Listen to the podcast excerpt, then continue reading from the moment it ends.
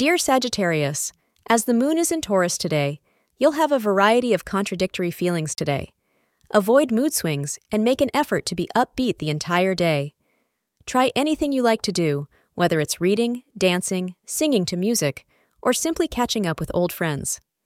The astrologers inform you of the outside physical reflections of your physical expressions. The daily horoscope for Sagittarius will assist you in understanding how you present yourself to the outside world for them to understand the message you are trying to convey. Please stay away from the chaos because it can seem like everyone is on edge right now. Allow these difficult periods to end so things can return to normal. Your new positive outlook on life will catch the attention of your partner.